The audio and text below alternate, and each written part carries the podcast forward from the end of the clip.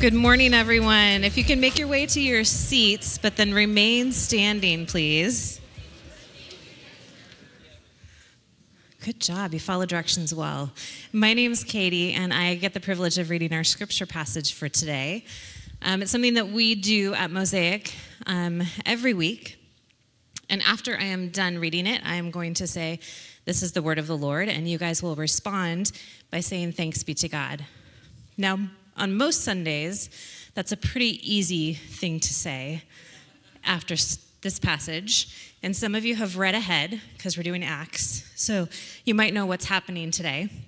So today's going to be one of those days where it might be a little bit challenging to have our same response, but we're going to practice it together and believe and trust and know that this is the word of the Lord, and we're grateful for it.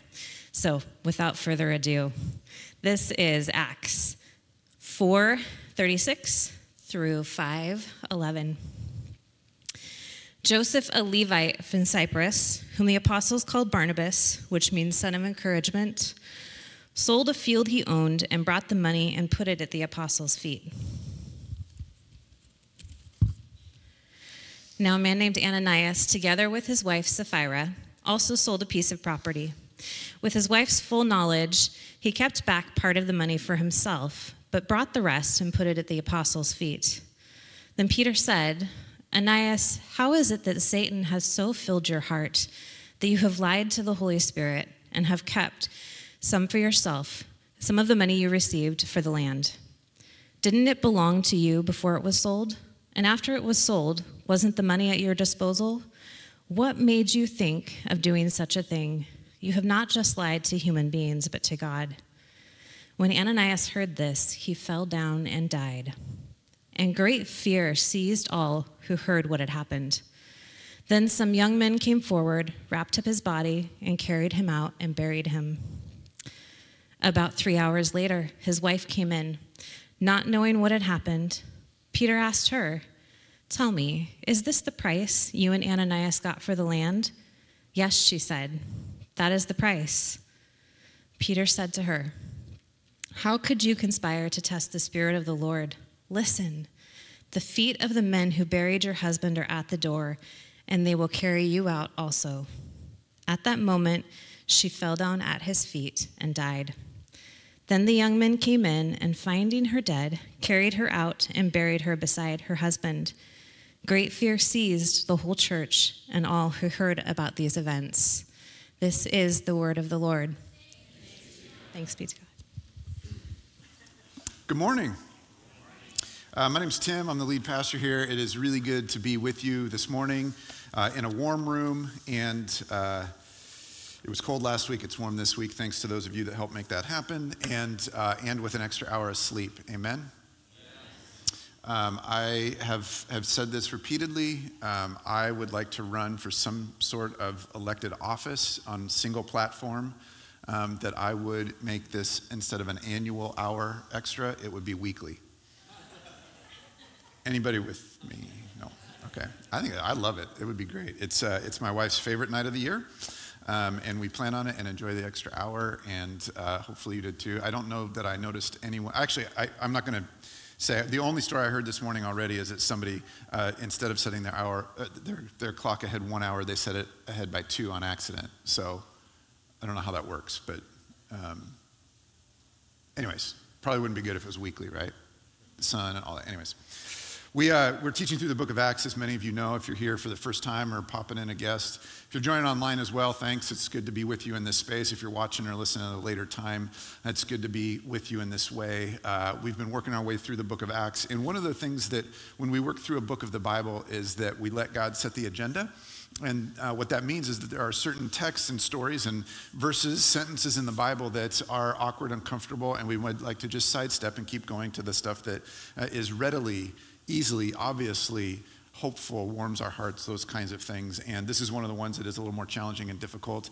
Uh, and so we want to be faithful and not sidestep it, but actually see what is it that the, what good does God have for us, even in something as dramatic as this. So we're going to do that together over the next few moments. But in order to do that, I think it's really important that we pray together. So would you pray with me, and then we'll, we'll look at this story, this text together this morning. God, as we've done already through song, we, we declare you again as good. Um, as we come into this time in this space, this moment, uh, we, uh, we want to acknowledge that this is, this is your space, your time, your moment, and we, we are joining you. And so, in this place and in this time, would you be worshiped? Would you be acknowledged for your power and your goodness, your strength, your grace, your mercy, your forgiveness, your unchanging character? Your ability to see and know each and every one of your sons and daughters that you've created. And so we worship you in this place. And Holy Spirit, as we've been doing over these last number of weeks, as we've read your story of the first church, would you move and work in this space right now? Would you move and work in each and every one of us? And as we often do, we pray for both comfort and for conviction. We know that the story that we're looking at today calls us to conviction. And so, would you soften our hearts to be ready to receive where you would direct? And Jesus, without you, we, we have only a limited hope, but with you, we have an eternal hope. And we acknowledge you as our Savior and as our King.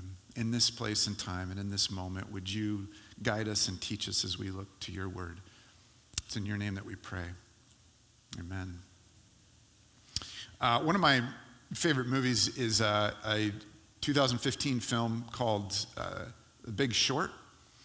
And uh, can't believe it's now eight years old, uh, but it tells the story. It's actually described as an, uh, an American biography of crime, comedy, and drama.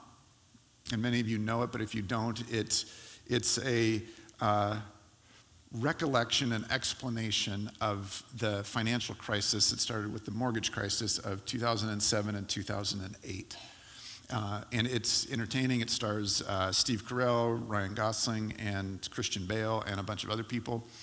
Uh, but it's a, it's, it's a fantastic, funny, informative, and tragic film, and I've watched it a number of times. I don't know how many times I've watched it for those of us that lived through that, who owned property through that time, um, and actually, I'm not going to go into detail, but just to know, um, when I tell people about Abby and I's story, uh, of specifically of moving from Southern California to Portland, um, which was 16 years ago, so I, I do not consider myself eligible to be teased or made fun of as a Californian any longer. I'm a Portland, I'm an Oregonian. Um, but that's when I explain to them God's goodness in moving us to Portland at that time, I point to that movie and say, that is exactly our story. That is our story. And so if you own a house and have been through the mortgage process, you, you can fill in the blanks and know what that means for, for us. As a result of that crisis that the movie depicts, um, we experienced some of that very tangibly in our church family. We had a, uh, a, a family in our church that during the results of that uh, crisis about a year or two after that, in 2009, 2010, had lost virtually everything. Um, that in talking to the husband of that family, he said, "We, uh, I had a boat, I had the truck I wanted, uh, we had a house, and we had a rental on the coast, uh, and wife and three kids, and it was kind of idyllic." He went through a divorce. He lost everything. He and his wife actually reconciled, found their way into Mosaic, and he came about two years after being here and said, I, I can't believe I have to do this, but I'm at the end. We have worked every job we can possibly work. We have tapped friends and family, and they have given us funds and loaned us money, and we're at the very end and we don't know what to do, but I cannot keep the electricity on in my apartment any longer. Is there anything the church can do? And we were able to pay his electricity bill for a couple months. Uh, we had a a family a couple, um, a couple years ago, just two months into COVID.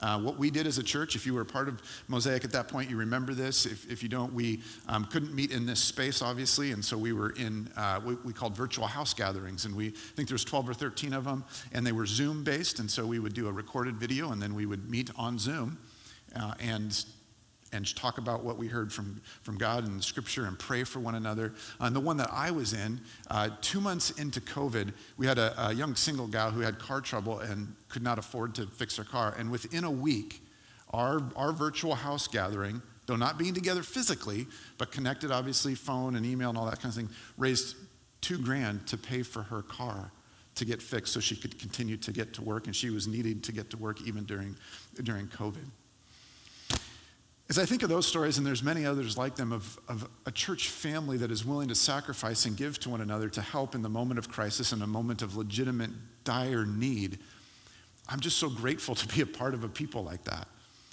And, and those are just small stories and experiences that, that are meant to be magnified over now 2,000 years to when the first church started that we're reading about.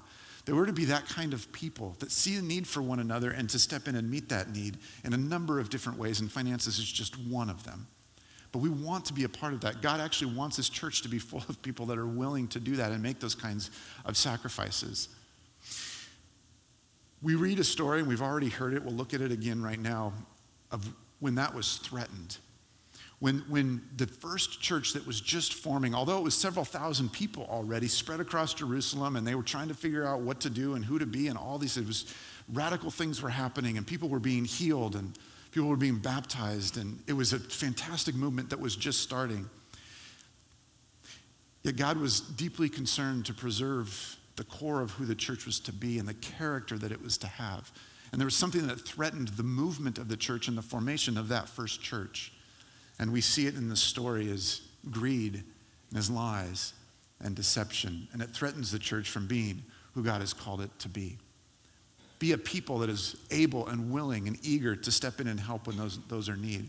So that we actually treat and love one another in a very distinct way so that the world sees a different kind of people and as we're going to see today, God takes drastic measures when that is threatened or stalled or stopped. What we're going to do is we're going to look at this story, and it, what it does is it contrasts one that's a great example and one that's a very tragic example. And so we're going to look at it again, look at this story, and see these two examples, and then we've got just two questions for us to consider. So if you're not there already, find your way to Acts chapter 4, verse 36. And again, there's two examples. There's one that's a really good example, a shining example, and then there's another one that is a tragic example. Acts chapter 4, verse 36 says this Joseph, a Levite from Cyprus, whom the apostles called Barnabas, which means son of encouragement, sold a field he owned and brought the money and put it at the disciples' feet.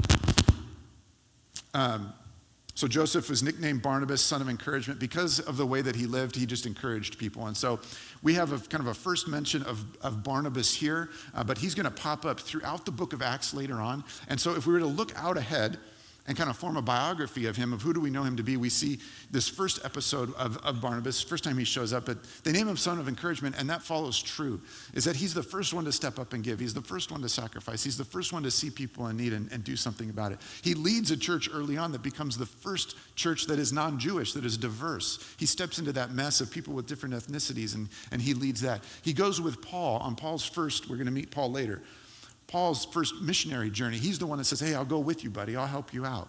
I'll help raise money for it. I'll encourage you along the way. I'll care for you along the way. And when there's relational strife later on, as we'll see in the book of Acts, he steps in to go, Let me see how I can help out in this. Barnabas is this kind of shining example of a, of a man that other people want to emulate and be like. And he sells this field and he brings the money and he just says, Here, church, you, you, can have it. And the leaders of the church, the apostles, do with it as, as you need. And we don't, we don't know anything more about what that scene looked like. Like, um, obviously, that's not, that's not something we do as a church. Very few churches, some do it, but very few churches. It's, some churches do it in a different uh, cultural context. That would just be really weird and uncomfortable. Um, and I would not be uh, signing up for that. Um, but he brought the money and set it at the church leaders' feet. We don't know what he did. Did he stick around and go, hey, what, what you going to do with it? Or do you be like, here, there it is, I got to go. Um, I got another field that I'm working on or another piece of land I'm managing or I got somebody to encourage, but we don't know, but he gave the money and walked off. And the church, church knows that. They know, oh, hey, Barnabas doesn't have a field anymore because he sold it and gave it to them. Now, there's some people that want to be like Barnabas. And there's where we move from the really positive example of Barnabas into Ananias and Sapphira. Chapter 5, verse 1 goes to the tragic example. Now, a man named Ananias, together with his wife Sapphira, also sold a piece of property. So they did the same thing that, that Barnabas did. With his wife's full knowledge, he kept back part of the money for himself, but brought the rest of it and put it at the apostles' feet. So he did almost the exact same thing that Barnabas did, but it says he kept back some of it. So he sold it, and let's just use round numbers. He sold it for $100 and he kept back a portion. So maybe that was five bucks, maybe that was 60 bucks. We don't know how much he kept back. But he sold it for a certain amount. His wife knew about it. They made this plan, they were in on it together. And then the word kept back there. It, it sounds very neutral to us, like, sure, you, you know, you sell it, you, you can keep it. But the word there actually means he stole, which is, which is kind of interesting. Now, this is obviously a, a, record of a story that's happened in the past, and so as they're writing it, they're saying he, he actually embezzled. Another way of saying it is he, he pilfered. He did something dishonest. So he sold the field, but then because he represented it as this is the whole price I got, and didn't share that he kept back, he did something wrong. We're going to find out. He actually sinned, he embezzled, he stole, he kept back part of the money for himself. Then Peter, said, Ananias, how is it that Satan has so filled your heart, so filled your heart, that you have lied to the Holy Spirit and have kept for yourself some of the money you received for the land? Didn't it belong to you before it was sold? You owned the land, it was yours. And after it was sold, wasn't the money at your disposal? You could do with it whatever you wanted. What made you think of doing such a thing? You have not lied just to human beings, but you've lied to God. And when Ananias heard this, he fell down and died. And great fear seized all who heard what had happened. Then some young men came forward, wrapped up his body, and carried him out and buried him. I, like i I've never experienced something like this. I've never even heard of something like this in like in like modern contemporary times. Like this is the very first church, and it's weeks, maybe a couple months into the first church existing, and we have the first church scandal. Today, we don't have to go looking for church scandals. They're all over the place. The people of God, the local church, has an immense amount of problems and a, unfortunately, not a great reputation for maintaining and living what they speak and teach, of their walk, their behavior, actually looking like Jesus, of, of leaders keeping their word and keeping pure. There's all sorts of, of, of scandal and drama all over the place. This is the very, very, very, very, very, very, very, very, very first one. The church has only existed for a few weeks or a couple months. Ananias comes forward and he's held back some of the money. I sold it for 100 but here's 40 or here's 95 and it's the whole thing i sold it and here hey i'm just i'm following in the steps of barnabas who man we love barnabas barnabas does great things isn't he a great guy i'm just like barnabas he sold a field i sold a field he brought the money and put it at the apostles feet i sold them brought the money and put it at the apostles feet like look we're all in this together we're doing this together and peter has this, and we'll, we'll, we learn later in another book of the New Testament that, that Peter, one of his spiritual gifts is being able to, and this is through the Holy Spirit, but it's used as a word of knowledge. But he actually can see things. And so there's debate on this one. Like, does Peter just read people really good? Does he look at people and say, I know what's going on with you? Or is this a, a moment where the Holy Spirit uses Peter?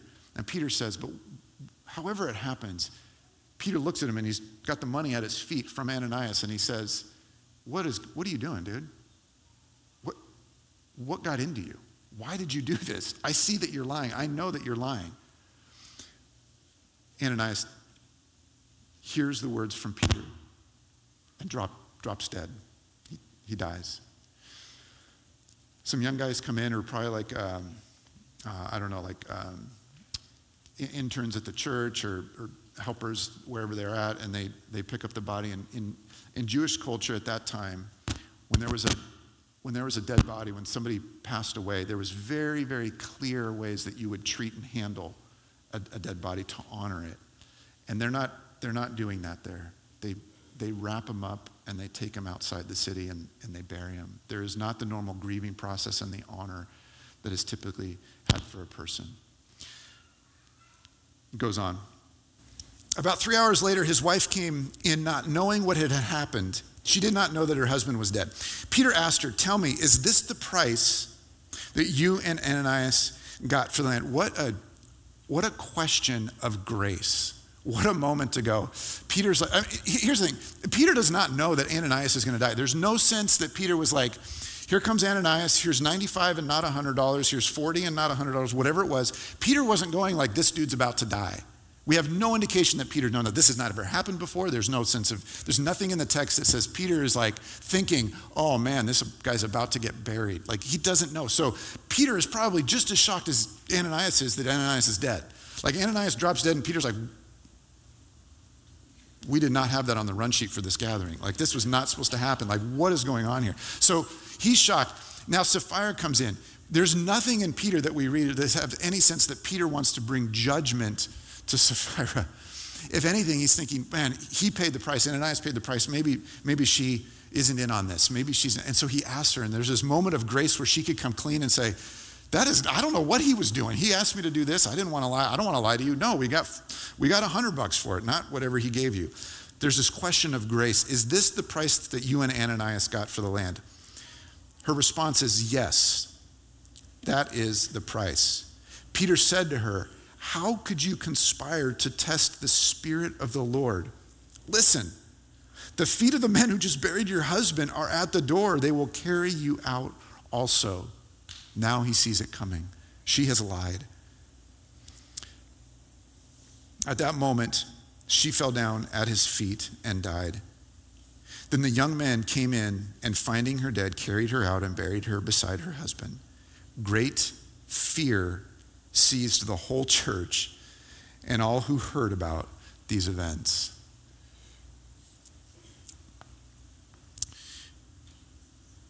Whether you're familiar with this story or you're hearing this story for the first time, there are questions that come up, and we go in a ton of different directions in trying to process what, what, what does this mean? Does this happen today? How does God hold us accountable? What does punishment look like today? If that was the church, and we're the church. Could, could that happen? Why wasn't there more? Why didn't grace look differently? Like, why didn't they get a second chance? Um, where did the money go to? What happened? I mean, who knows where all of our questions are? I want to ask, I want to kind of focus us, if I can, on, on two questions. And the first question is this it's actually a question that Peter's already asked. Uh, it's, it's up in verse, uh, verse 4. Here's the first question for us What made you think of doing such a thing? what made you think of, of doing such a thing? And so let's ask it for, for Ananias and Sapphira, and then let's ask it for ourselves. What made you think of, of doing such a thing? I don't, I don't know of anyone who uh, has sold a piece of property and then, and then given the money directly uh, to the church. I've, you know, large gifts come in from time to time, and they're from inheritance, and maybe they're from property. I, I, I don't know. But I don't know of this ever ever happening. And so, just so you know, I've never been in this situation where I've asked somebody um, to clarify. That's just not how we roll as a as a church. And so, I've not been in this, but specifically for this, Peter is asking, "What led you to do such a thing?" And so, what he's asking is he's he's connecting two things. He's connecting the action of what actually happened, and he's also asking what's behind that, and let's call that the motive.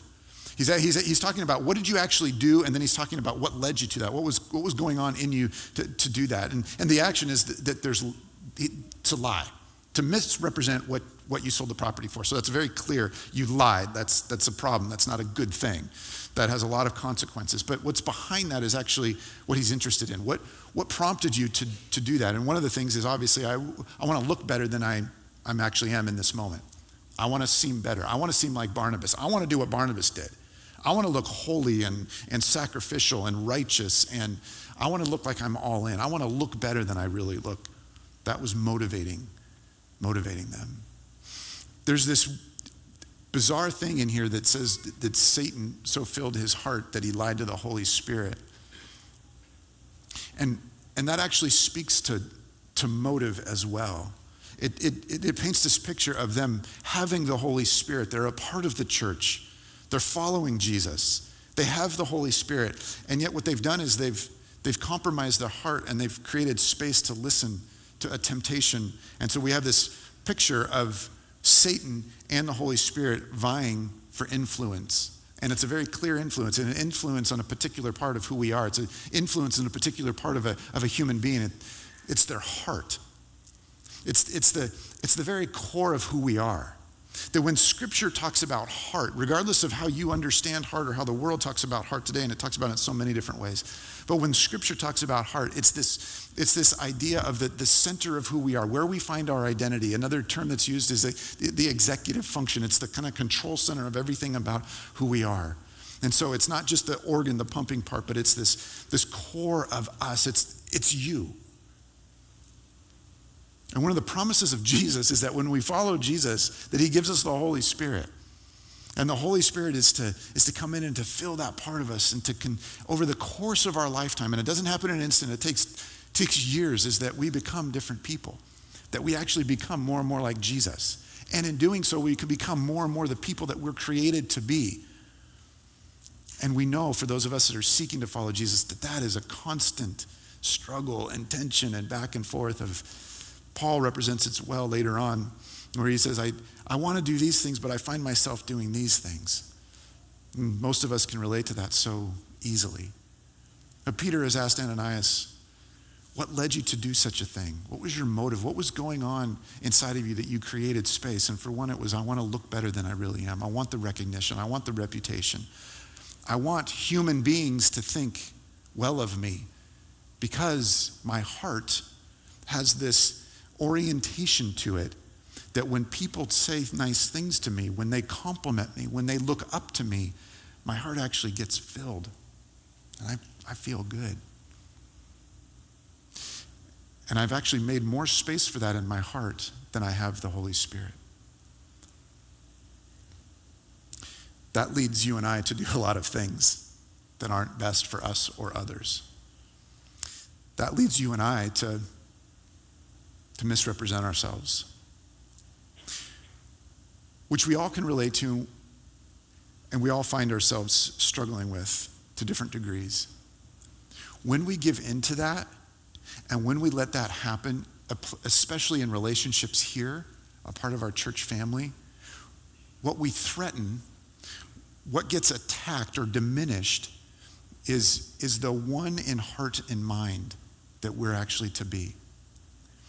Last week, the last two weeks, we've talked about courage, and last week specifically, we talked about when courage get tested, what do we need? And one of the things is we need the unity of our church.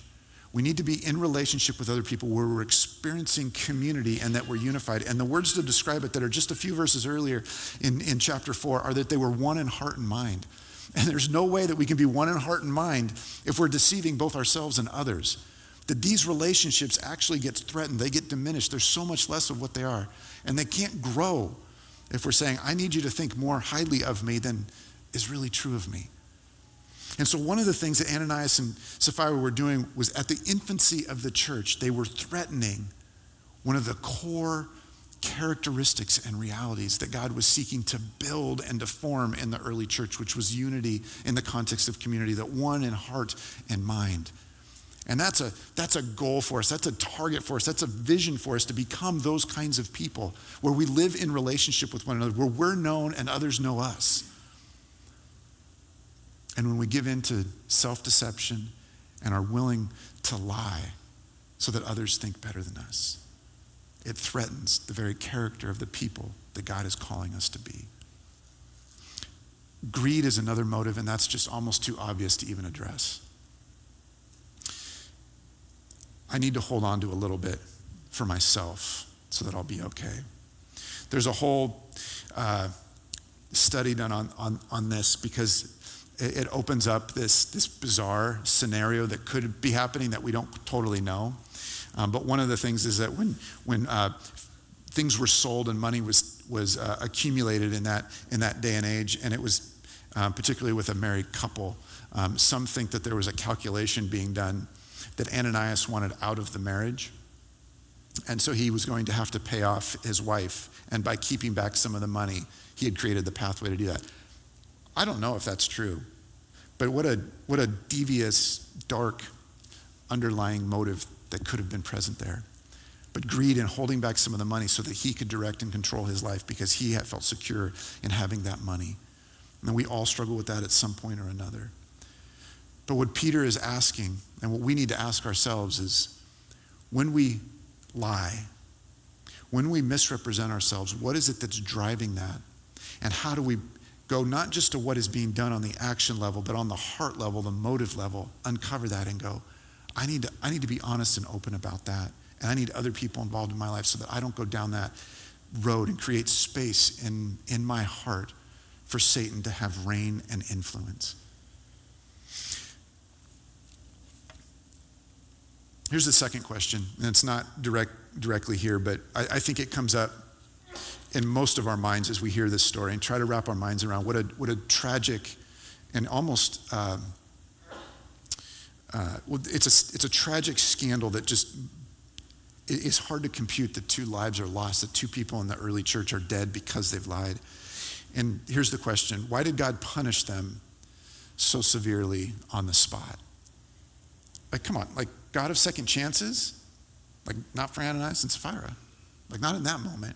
Why was it so severe? And there's a couple reasons I think are really helpful for us to, to be reminded of and to hold in front of ourselves. And to not to just look back on us as if this is other people, but to say, what if we were in that position? Um, I've, I've, seen a video and it's, it's been passed around, and actually, I've seen multiple ones like it now. Um, but I think it's rather hilarious, and I would like to share it with you verbally. I'm sorry, I don't have it on, on the, screen, but um, some of you will have seen this or ones like it. Um, it is a, a video of, it's a short video, just a few seconds long, but it's of a mom with a child in an aisle in a grocery store shopping. And I think it's at, as best I can tell, it's very quick, but I, I think it's at the, the breakfast cereal aisle, and the child is throwing a fit. And the child clearly has not gotten his way and has laid down on the ground and is flailing around and screaming and crying and making a scene in a public space. Um, if you're a parent, you've experienced this to some degree or another. Um, if you are not a parent and would like to be, please continue down that road and have children. The dad is there as well. And he walks around the corner, it looks like, and sees this scene and looks at his wife and sees that this has gotten out of control and she's not sure what to do at this point. He lays down next to his son on the ground and mimics him exactly, crying and flailing on the ground, throwing his arms around and screaming and crying. She steps over him, her husband, slaps him in the face, and backs up the kid stands right up and follows his mom out the aisle. I just need to tell you that was not me. That has never happened to me. I have not done that, okay? Um, I don't know if that says more about my children or myself, but you get, you get the point, right? Dad lays down and says, This is what you're doing. Mom slaps him. He can handle it, he can take it. They're in on it together, obviously. They both pop up. Kid gets right in line. We need to understand as children of a loving God that He disciplines us for our good. And Ananias and Sapphira are the ones getting slapped. And this is an invitation and a challenge and a confrontation for us to sit up, get in line, and follow our Savior. There is no other way to doctor this up and make it look better than it is. This is a sign in the formative infancy of the early church of this is severe, this is serious, do not do this. Look what happened to them. Please hear that, that there is no sense in that of you will die if you misrepresent what you give. There's no indication in the rest of, of Scripture that, that that has happened. And in fact, we've all lied before and we're all still here alive. So don't equate the punishment with the severity of the sin.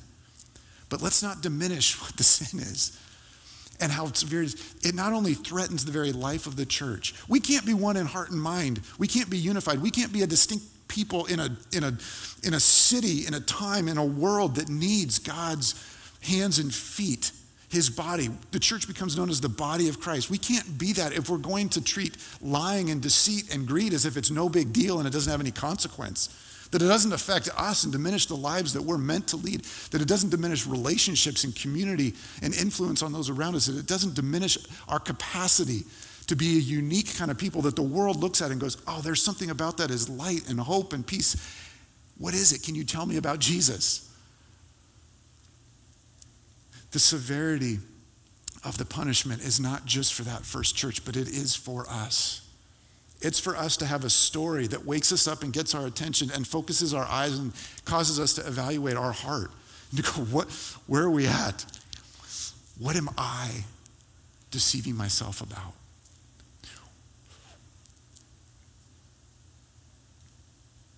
There's, a, there's an immediate impact when this happens. And that God actually takes bold action and punishes on the spot in order to elicit this response.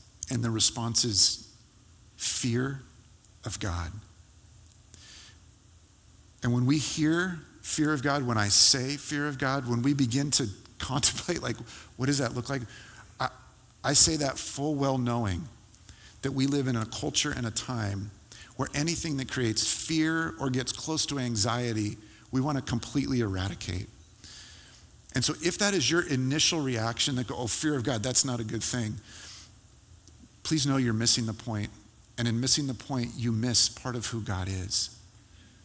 The God of the universe that holds everything together, that sustains life and creation and existence, that specifically, intentionally, with time and care, made me who I am and you who you are. That God calls for and invites and deserves our worship and our allegiance because of how different and distinct he is. And in being different and distinct, part of what that elicits in us is fear. Not fear in when we're scared and can't control our breathing. Fear in terms of awe. And I heard it read this way, and I, I read it somewhere, I can't remember where I read it, but it stuck with me.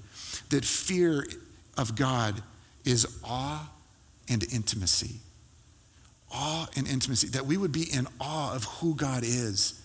At the very same time that we have a sense of closeness and accessibility and presence with Him, that we don't have awe of Him and He's distant and far away. For many of us, we might experience that. That's not His desire. His desire is that He would be close, that we have awe of Him, but we can actually stand in His presence, that we can be with Him. And the reason is, is because Jesus has paid the price of all of our sin and deceit and pride and greed. And He's paid for all of that. And what we do is we create distance when we try to diminish or deny or hear something from the Spirit that calls us to confess and we don't respond. If fear of God, and that it says it elicited that for all the church and others, that that actually brings us to, back to a place of awe of who God is, that God can do that. God can end a human life. And what we what we know about Ananias and Sapphira, is they were part of the church, and so likely what happened is God ended their life on this earth, and immediately they were with Him. It doesn't say anything about them being separated from God. But God, in the moment of, of God doing that, that the church said, Yep, I'm up, I'm ready to go. I want to follow you. I want to be in awe of you, and I want to be close to you. I don't want to distance from you. I'm going to stop my kicking and screaming and throwing a tantrum on the floor. I'm here, I'm with you.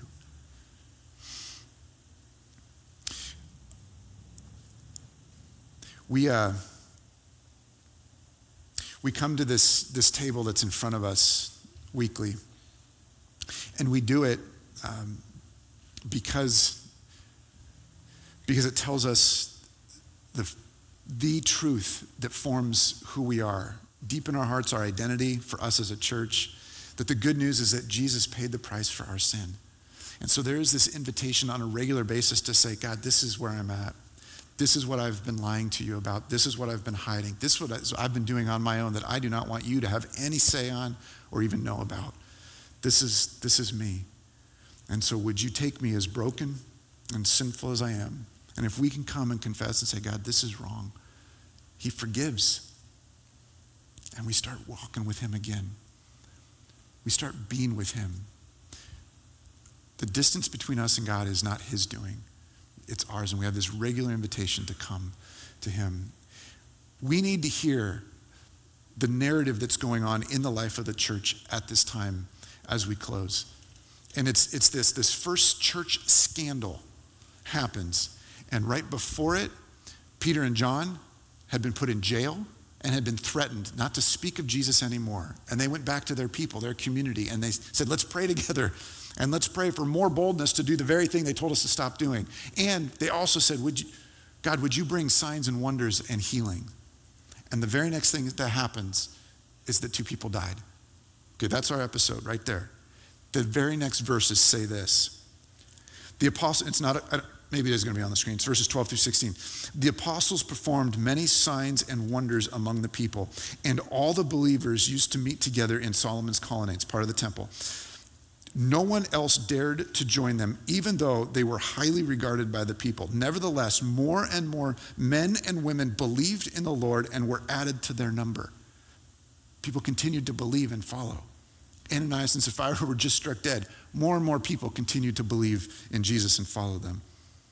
As a result, people brought the sick into the streets and laid them on beds and mats so that at least Peter's shadow might fall on some of them as he passed by. Crowds gathered also from the towns around Jerusalem, bringing their sick and those tormented by impure spirits, and all of them were healed.